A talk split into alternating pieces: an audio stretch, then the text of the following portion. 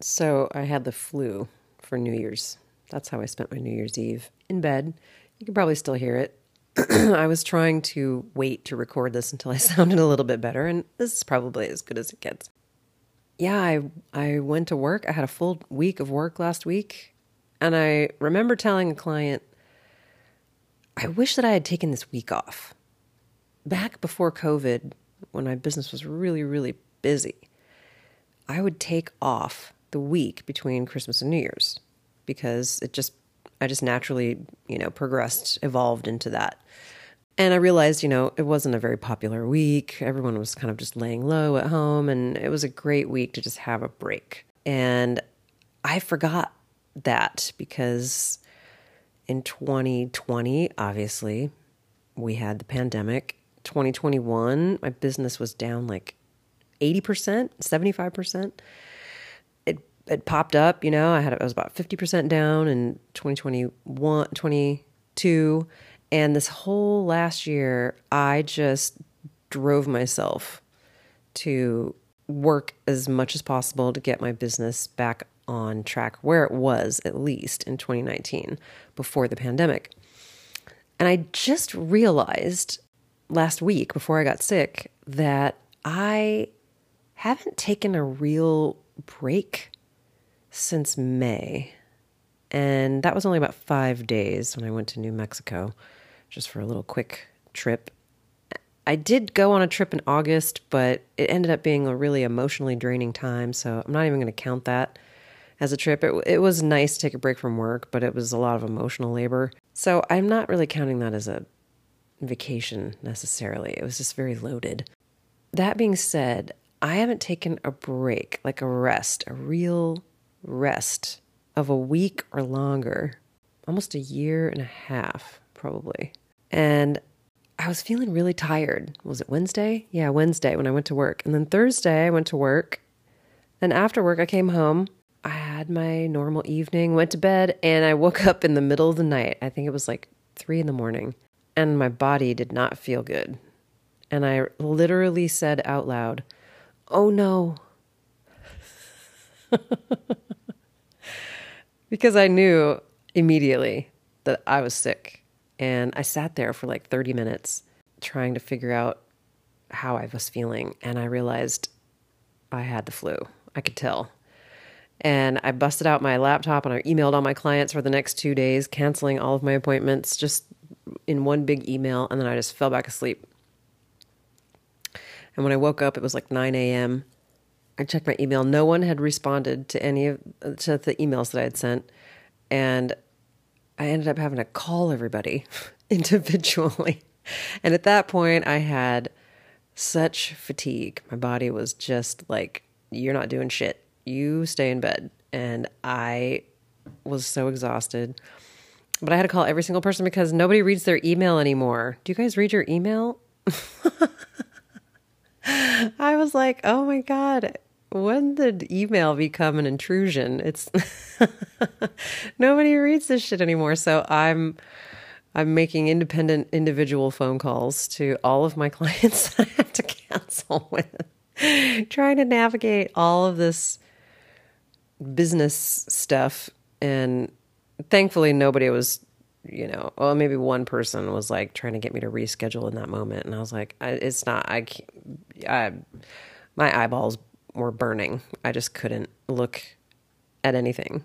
I had a headache that stretched from one temple to the other, and it felt like someone was just compressing my eyeballs. Just a tight squeeze of a headache that lasted from Thursday night, or I guess Friday morning, all the way until Monday. And um, I also ended up not even eating anything for all of that time. I think I ended up fasting for was that Friday, Saturday, Sunday, all the way until Monday, late afternoon, early evening. And my first meal was about 5:30 on Monday. So that's a long fast. But I had no appetite. I had no appetite. If anyone's had this flu and their symptoms were like mine, I'm sorry. I think it's presenting differently for everyone. Mine felt like a, a tiny repeat of COVID which I had at the very beginning of the pandemic, before the pandemic even really started. Like, no one really knew what this thing was, but I got it in February of 2020. And I had it off and on for three weeks, and it floored me. It, it completely floored me. I was in my bed for the first four days, and my roommates would text me periodically and ask me if I needed anything, and they would check on me. And one of my roommates went and got me like echinacea and you know, cough drops and all this stuff. And I couldn't move. I was completely immobilized. And that's the same way I felt with this flu. In fact, I stayed in bed all day on Saturday, all day on Sunday, which was New Year's Eve. And I got up a little bit on Sunday, like evening, but went right back to bed. And then Monday morning, I got up and I went to the grocery store because I was like, I didn't have anything in my fridge. I had planned on going to the grocery store on Friday, so I didn't have anything in my refrigerator. I went to the store. I tried to drive to Trader Joe's, and then I was like, oh, it's tr- it's New Year's Day. Nothing's open. I'm like, oh shoot, I didn't think about it. Trader Joe's was closed, and then I drove to Costco. just to get gas. I, I kind of figured the store would be closed, but I guess I don't know. I thought maybe the gas station would be open. Drove all the way to Costco to get gas, closed.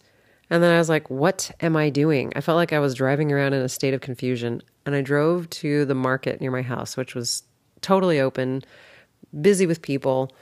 And I went in, I just got enough stuff to make my homemade chicken vegetable soup. And I went, got back in my car, and as I, I turned my car on, and I turned to leave the parking lot. And as I got to the stoplight, all of a sudden my check engine light came on. And I was like, what is this shit now? And my engine starts to shake. And I thought my car was just going to die right there. I drove another block forward, another stoplight. My car is just like sputtering. It sounds crazy. Now, I've never had a problem with this car. It's in excellent condition. And it was very sudden. and, I, and I was like, just let me get across this intersection because I was crossing an extremely busy street and I did not want to die in the middle of the road, still with the residual flu uh, virus in my body. And I managed to get across the street. I cut through the parking lot of another ga- another grocery store that connected to the street that I live on. So I had to go around and like down and but I was able to cruise without putting my foot on the gas, and revving the engine. And I made it back to my house, parked in the spot that I was in when I left, looked at I, I looked into the hood. My whole engine was just shaking. And I just was like, I don't have the energy to deal with this. I shut everything down. I went upstairs, made some soup, took a nap. And my friend Tony, who is a mechanic, not professionally, but he works on his own cars, he said, Oh, that sucks. Here, you should get this tool. And he sent me a link to get this tool off Amazon that like is a diagnostics tool for your car. It came the next day.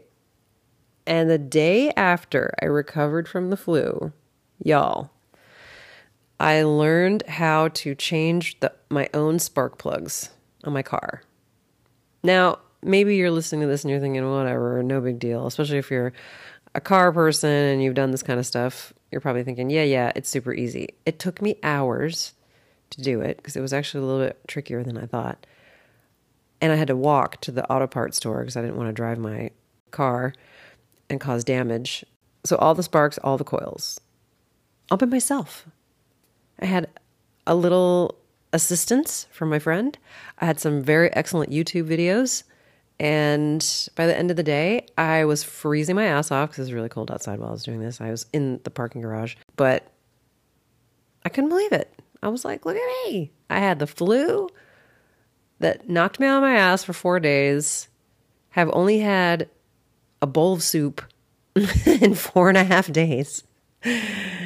And I just did all this shit. I did a round trip walk to like a meandering walk just to like get out and get a walk again. And I ended up, you know, getting my parts at that point. So I did a 75 minute walk where I got my parts, came back. It was pissing rain at that point. It was freezing cold. And then um, I had to walk back again for a tool. But other than that, the whole process maybe took an hour. um, minus all the fits and stops I was trying to gather my stuff together and trying to work up the courage to actually like mess with my car's engine. But now that I've done it, I feel like the Queen of England. I mean, not to compare myself to the Queen of England, but she used to fix her own car too. Long story short, um, what I'm saying is that for the new year, I'm just like the Queen of England.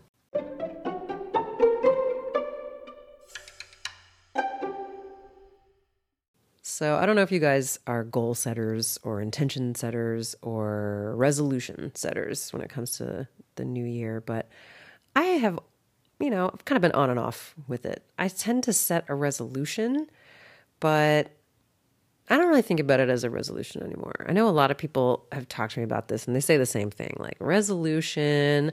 I don't like to set them because I always end up breaking them. They never last. I can never make it through, blah, blah, blah, blah, right? Everybody says the same shit. And it's like very negative connotation. And I get it. Psychologically, a resolution has like a firm foundation. There's rules and you must complete it. And there's, if you fuck up, then it's all gone. So you can't ever do it again, right? Like people give up. It, it happens all the time.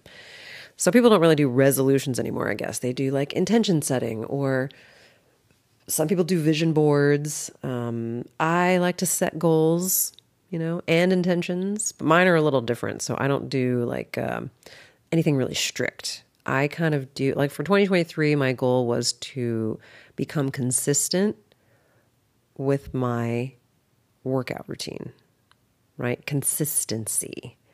And the difference to me between a resolution to become more fit or uh, to lose weight, uh, especially a certain number of pounds, a resolution or a goal to do something that's got a specific marker point, right?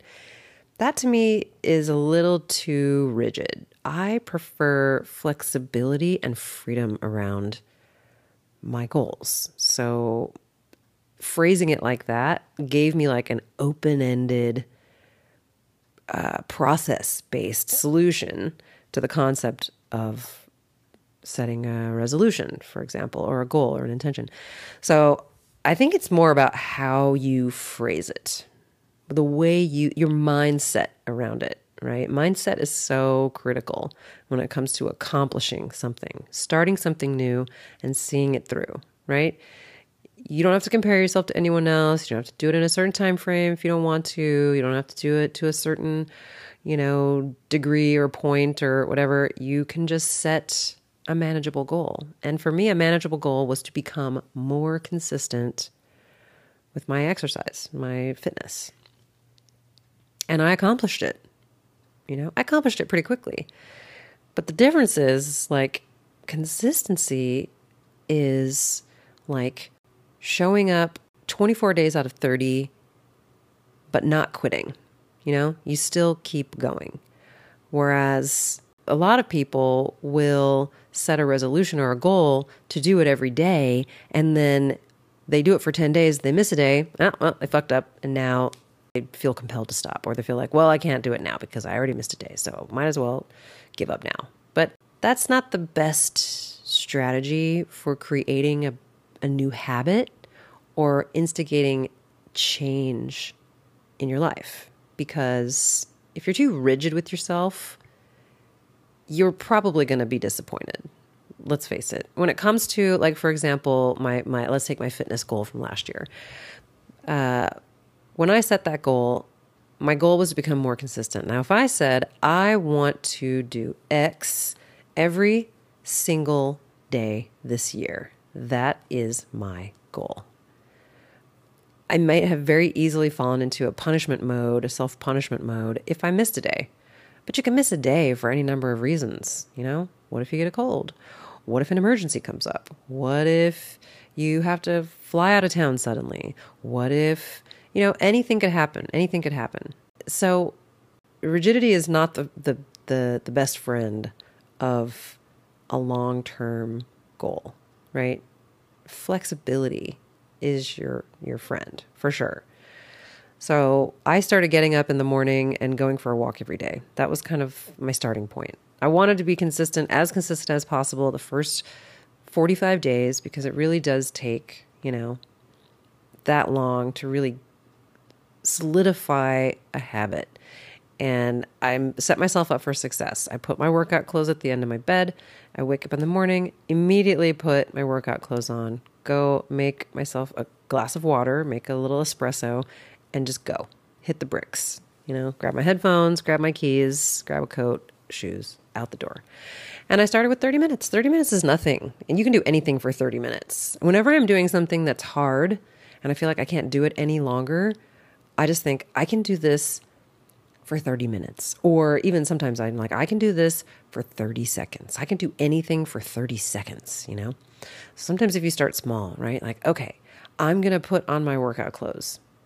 That's day one. You got your workout clothes on, you did it, right?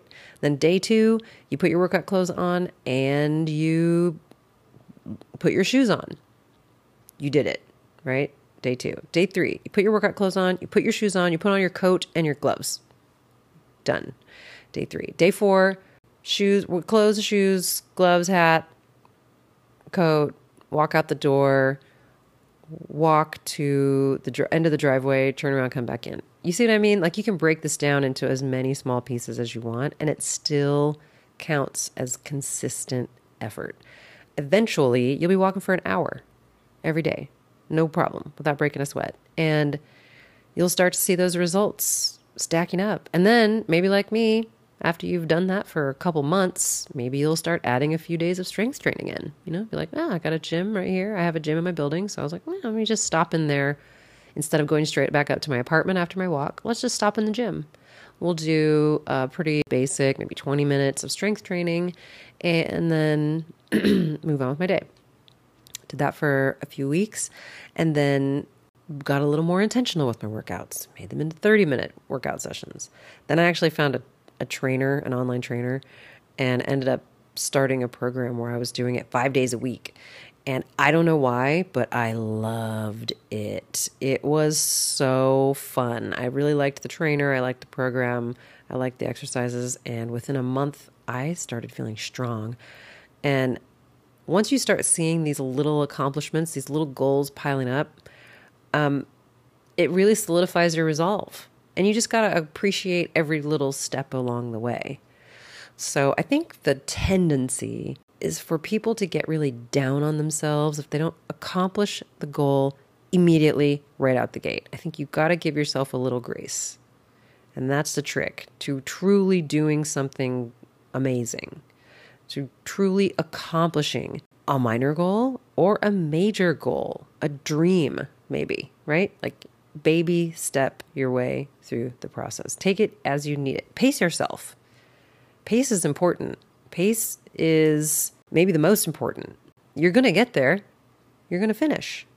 You have to pace yourself. I used to be a marathon runner, and I always would do the math when I first started of every race, like what is the minimum pace that I need to meet in order to finish this race without being disqualified, right? I need to make it in time before the race calls it quits, right? There's always a, a pace point. And I would try to hit that low point. And every time I would up level to a, a longer race, I would start that process again. You know, I would get better and better and better at, say, like a 5K until eventually I was doing a 5K in no time flat, 20 minutes. And then I would do a 10K and I would go right back to the starting point. How slow of a pace to maintain to reach my goal before I'm swept from the race. And so on and so forth. I did a marathon. Um, my goal for the marathon was my first marathon ever. I ran the marathon and I I did better than I thought I would do, but I aimed to finish. And the finishing uh, time I needed, the pace I needed was 16 minutes per mile, which is a pretty brisk walk. I mean, you you really if you're like a speed walker, you could totally do this race. But it was also a wine tasting race, so I was tasting wine at all these amazing vineyards as I went through the race. Anyway, that's another story. But my point is every great accomplishment is best reached through small, achievable goals. So I hope that if you're planning on setting some goals for 2024 that you'll keep that in mind. You know, you are the pace setter. You decide how quickly or how slowly you want to accomplish it. And I think we all get trapped in this hustle culture where we feel like we need to be always doing something every moment of the day, every day. And we run ourselves so ragged that we end up, like me, on your ass for the weekend of New Year's Eve, knowing that you should have taken some breaks and you didn't. And now you have a flu, which sucks. But I think it was perfect for me to end 2023 with a flu because 2024 is about to go off. I can feel it. And I have some pretty big goals for 2024. So I hope that you guys have set some goals for yourself. If you haven't, it doesn't matter. You know, you don't have to have goals, and you certainly don't have to set them on New Year's Day. Like, that's just a day. That's the Gregorian calendar. Who cares, right? You know, uh, by the uh, the pagan calendar, they don't start setting those intentions and planning for the next year until spring, when the first buds come out of the ground. That is considered the new year of new life sprouting. So you can follow the pagan standards and just wait for spring to come. Take this time to really reflect on 23 you know, ease back into your life after the holidays, get back into your rhythm, you know, and then maybe think about it. What do I want? Make some plans. Why not? You are the architect of your life. And whatever you build is what you're going to live in. So just remember that. All right, so I want to talk about autophagy today. I don't know if you guys have heard of this term, but autophagy is basically a process that your body undergoes where it is recycling old damaged cells. It's basically your body taking out the trash. To reach a state of autophagy, it takes fasting. Truly, you have to fast. And learning to fast is actually a little easier than it might sound. Um, whenever I talk to people about fasting, some people do it and they say the same thing that I did when I first started doing it. They thought it was going to be impossible, but they quickly realized that when they adopted the right dietary choices during their fasting process, learning how to do it, adapting their body to it, uh, it really assisted the process in ways that they could never have imagined, right? Because you know, when you eat a standard American diet, which is full of processed foods, chips, cookies, crackers, pasta, cereal, oatmeal for breakfast, sugary breakfasts of all kinds, very like densely fruity smoothies for breakfast that are just full of like fructose and sugars. Uh, and then like dessert and like multiple snacks a day, and you're eating basically from the time you wake up until almost the time you go to bed. That is a recipe for disease because there are a lot of hours in a day. And the digestive process is extremely taxing on your body. It requires the most energy of almost any process that your body undertakes in a day. So, if you're constantly eating like every two hours or every four hours or every five hours, that's, I mean, if you're up for the average person is up for like 16 hours a day. So, that's what three, five, if you eat five every five hours plus a couple snacks, uh, that's three meals, two snacks. You're basically eating until at least an hour before you go to bed. And that is not long enough because your rest time is when you are fasting. That's why they call breakfast break fast, right? It's it's breakfast. You're breaking your fast. And you're only sleeping for well, if you're eating the standard American diet, you're probably sleeping between 5 and 7 hours a night right? Especially if you drink alcohol, which so many people do, or eat very sweet foods, which many people do. And in fact, many people eat sweet foods that don't even realize that they're consuming sweetened foods because a lot of the sugars they're consuming are hidden sugars and they don't know that that's what's in their food. I take a lot of pictures when I go shopping. Like I had my tires replaced at Costco recently, and I was tooling around inside the store, and I was like, "Oh, let me look at some what look like healthy options that say things like no sugar added or keto or keto friendly or paleo or whatever." And I love to look at those labels and I take pictures because I think it's important for people to see how very diligent you need to be about reading labels. We're going to talk about this another day, but this has a lot of impact on your body's ability to adapt to a fasted state. Even if it's intermittent fasting, which I, I think is great. Everyone can benefit from intermittent fasting. Now, intermittent fasting, we talked about in the last episode, like the different levels of intermittent fasting, the different ways you can do it. So, most people start off with, you know, 16 hours of fasting. So you sleep for like eight hours and then you wait for four hours after you wake up and you eat. So let's say you wake up at eight. Instead of eating right away at eight, maybe you have like a bulletproof coffee, right? A little coffee or espresso with some um, MCT oil in it and maybe some ghee, right? MCT oil is a multi chain triglyceride coconut derived oil and then ghee doesn't have any of the like lactose protein solids uh, from regular butter and it's a pure fat.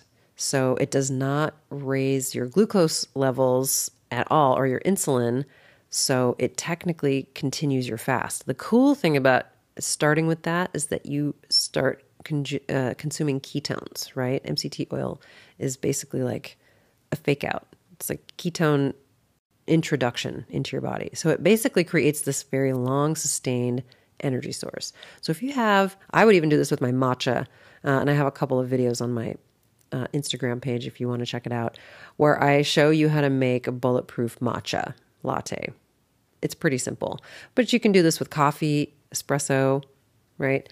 And some people will even just drink some MCT oil. I'm not that straight up about it. uh, even when I travel, I would, rather just put it with some coffee or something. But um, that'll sustain you for four more hours. So you wake up at 8. Let's say you wake up at 8. So 9, 10, 11, 12. 12 o'clock. That's when you eat your first meal. Boom. Is that? Lunch? Sure, we'll call it lunch.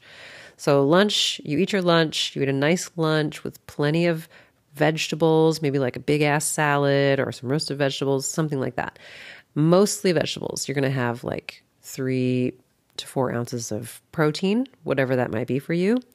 Uh, and then you're going to have the best quality that you can buy, though, because this is very important. And I'll get to this later. Quality matters, right? Quality matters with protein, especially. Uh, so, grass fed, wild caught, pasture raised, those are the terms you're looking for. And for beef, you're looking for grass fed, grass finished. That's important also, because often they will finish feeding the cows with grain to fatten them up right before they slaughter them. So, hot tip grass fed, grass finished. And then you want to have a nice something fat, like a good fat, no sugar. So you want to avoid sugar. You're cutting out sugar, you're cutting out snacks. You're going to get yourself down to three meals.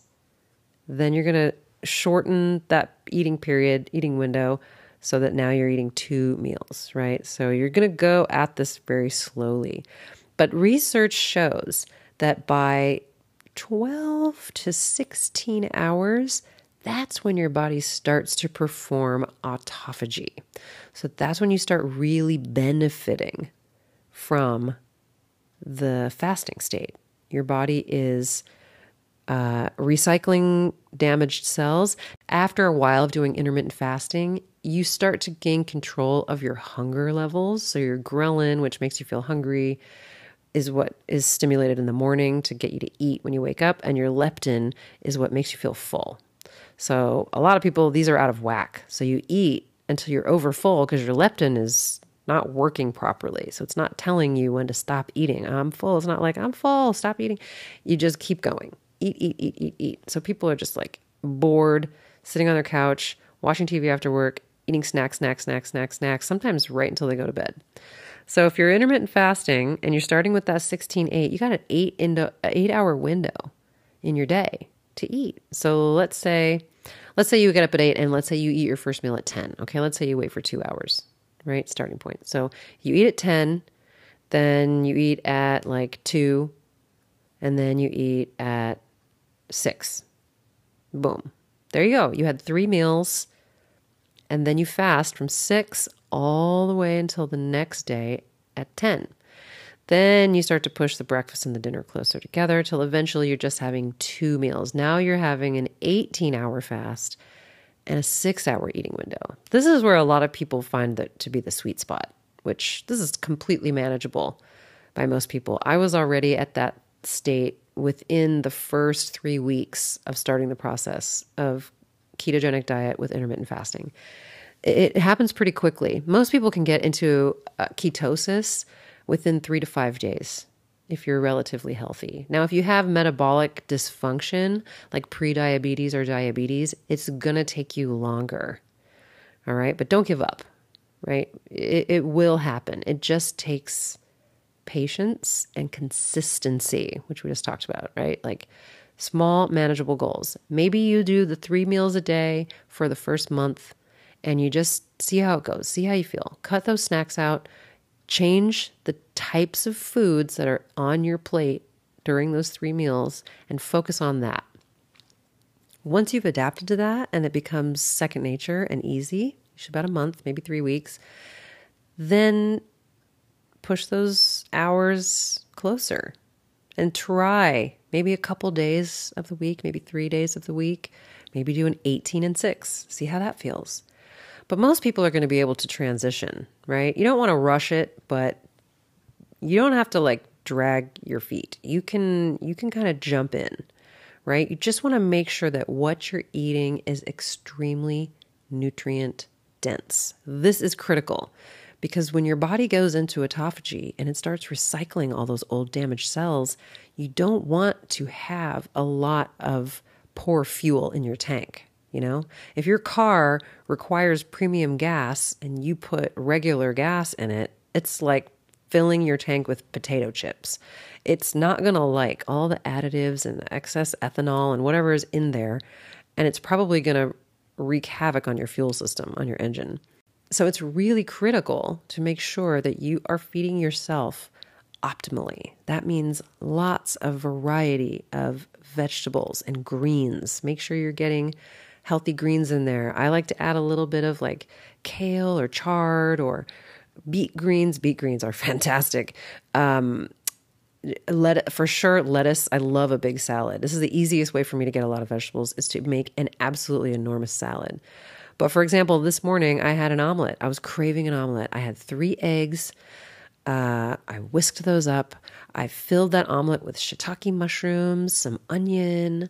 Um, this is all sauteed, by the way. The the onion, the broccolini, and mushrooms I sauteed separately. Added that. Added some feta cheese. I added a whole entire chopped tomato and some fresh herbs, and then I added some pickled, homemade pickled onion, red onion to the top. That was the most delicious breakfast I've had in a long time because I'm usually a smoothie drinker. But that is a perfect example of how you can get a lot of vegetables and greens into one meal.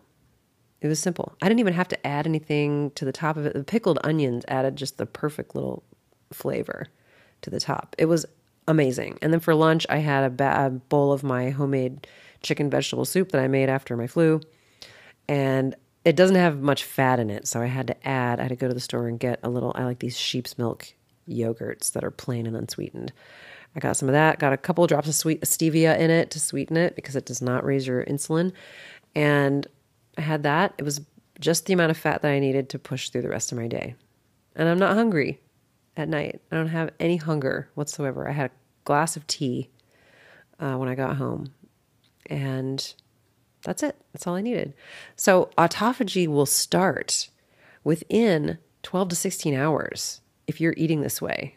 If you're eating a standard American diet and you're trying intermittent fasting, you're going to struggle.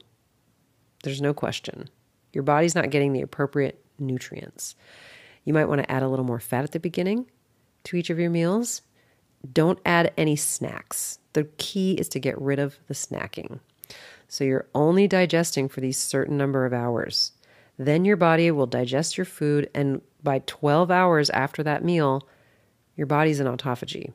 So if you're doing a 16 hour fast, that gives you four full hours of autophagy. Your body's getting rid of senescent cells. It's getting rid of old damaged tissues and cells. It's getting rid of old, you know, mutated proteins and cancer cells Your body will repair those tissues before they have a chance to overpopulate. So, autophagy is a magical process, and your body does it on its own. It doesn't need prompting, it just needs the time and the proper nutrient foundation to make sure the process goes through without a hitch.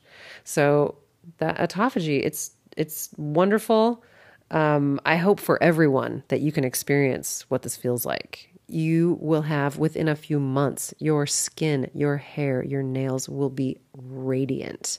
It is widely considered to be the fountain of youth, this autophagy process. So uh, we'll keep talking about intermittent fast. I'm putting together a program where um, that you can join. It's a class, basically. It'll be a 45 day class that will offer support and guidance for getting yourself into a successful intermittent fasting with ketogenic diet habit so that you can experience these benefits and start to heal eh, these cells in your body and really bring your body back up to optimum health. And there, I have a bunch of little strategies that I'm taking notes about, and I'm going to have a few PDFs available and stuff. But I'm looking at doing it maybe at the beginning of spring, if not a little earlier. But um, I'm putting it together now. If you're interested in something like that, or you would love to have guidance from someone who has gone through all of this and done the hard work of having to do all the research to figure it out, because when I did it, no one was doing it. Uh, it was, everyone thought I was crazy. But I've been doing it now for six years, five years, and I've never felt better. And I have answers to so many people's questions that are just learning about it now. So, if this is a supportive class that you would be interested in trying, let me know in the comments. I would love to know um, if you've tried it before and failed or succeeded. I would love to know how long you've been doing it or how long you did it before you quit or whether you have been curious about it. let me know. I would love to hear. You can find me online, of course, at powerspaseattle.com to book services, or if you have questions for me, or if you have a question you'd like me to answer on the podcast, I'd be more than happy to. And I will talk to you guys next week. Bye bye.